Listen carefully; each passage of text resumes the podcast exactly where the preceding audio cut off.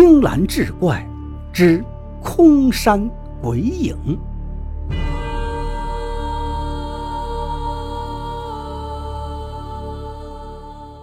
话说清光绪年间，有一个安徽的珠宝商人王天豪。有一次，他从广东贩卖一批珠宝首饰，前往直隶。直隶呢，就是现在的河北。去河北途经到河南的一座山，天色已晚，但是呢，前不着村后不着店，他只好硬着头皮往前走。真是越是怕什么，越是来什么。没走多远，就遇到了一伙强盗，要抢他的珠宝。眼看着是羊入虎口，就在危急关头，忽然从山坡上杀出来一男一女，一阵打斗。赶走了那帮强人，并留他在山中住宿。原来这一男一女是夫妇两人，自称也是看不惯这世事，在这山里头隐居。问起老家，原来他们还是同乡。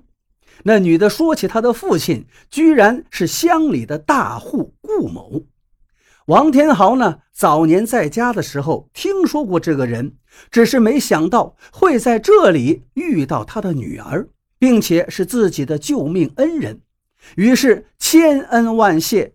那女的也是感慨万千，也勾起了浓浓的思乡之情，于是就委托王天豪回乡之后替自己的父亲问安，并捎带回去一些礼物。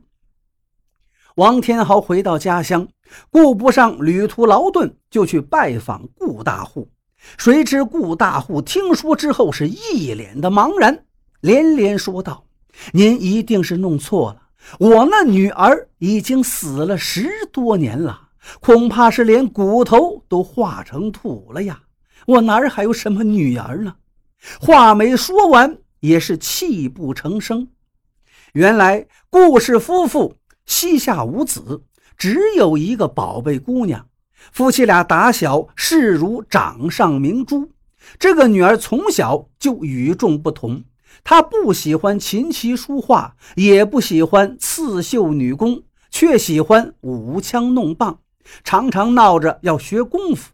起初，夫妻二人都不同意，说你一个女孩家，成天的上蹿下跳，成何体统？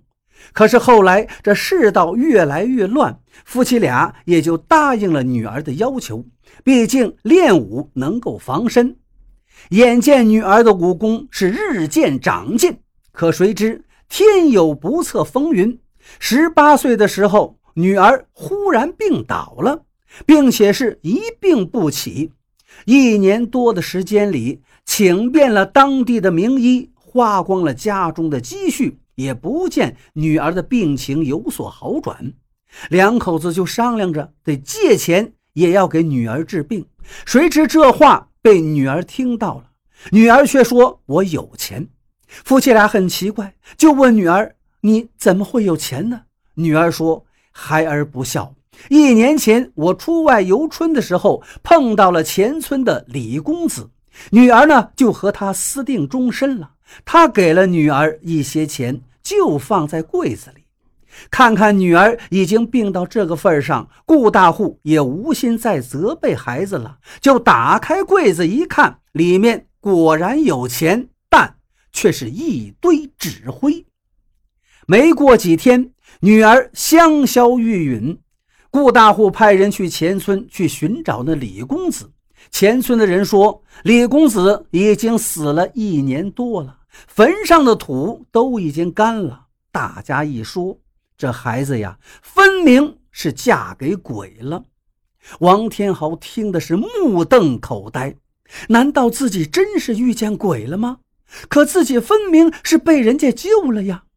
王天豪心想，即便是鬼，那也是自己的恩人，可怎么看他们也不像鬼呀。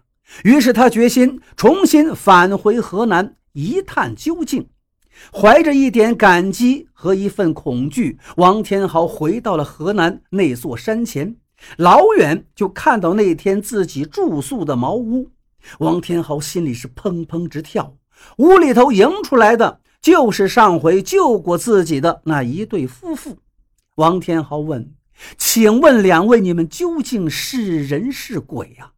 夫妻俩一听是哈哈大笑：“哈哈，我们当然是人了，我们是被蜻蜓逼成鬼的人。”原来这夫妻俩是师兄妹。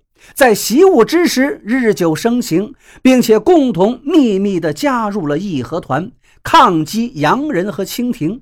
后来失败了，被清廷追杀，又不想连累父母，就想了一个诈死之计，来摆脱清廷的追杀。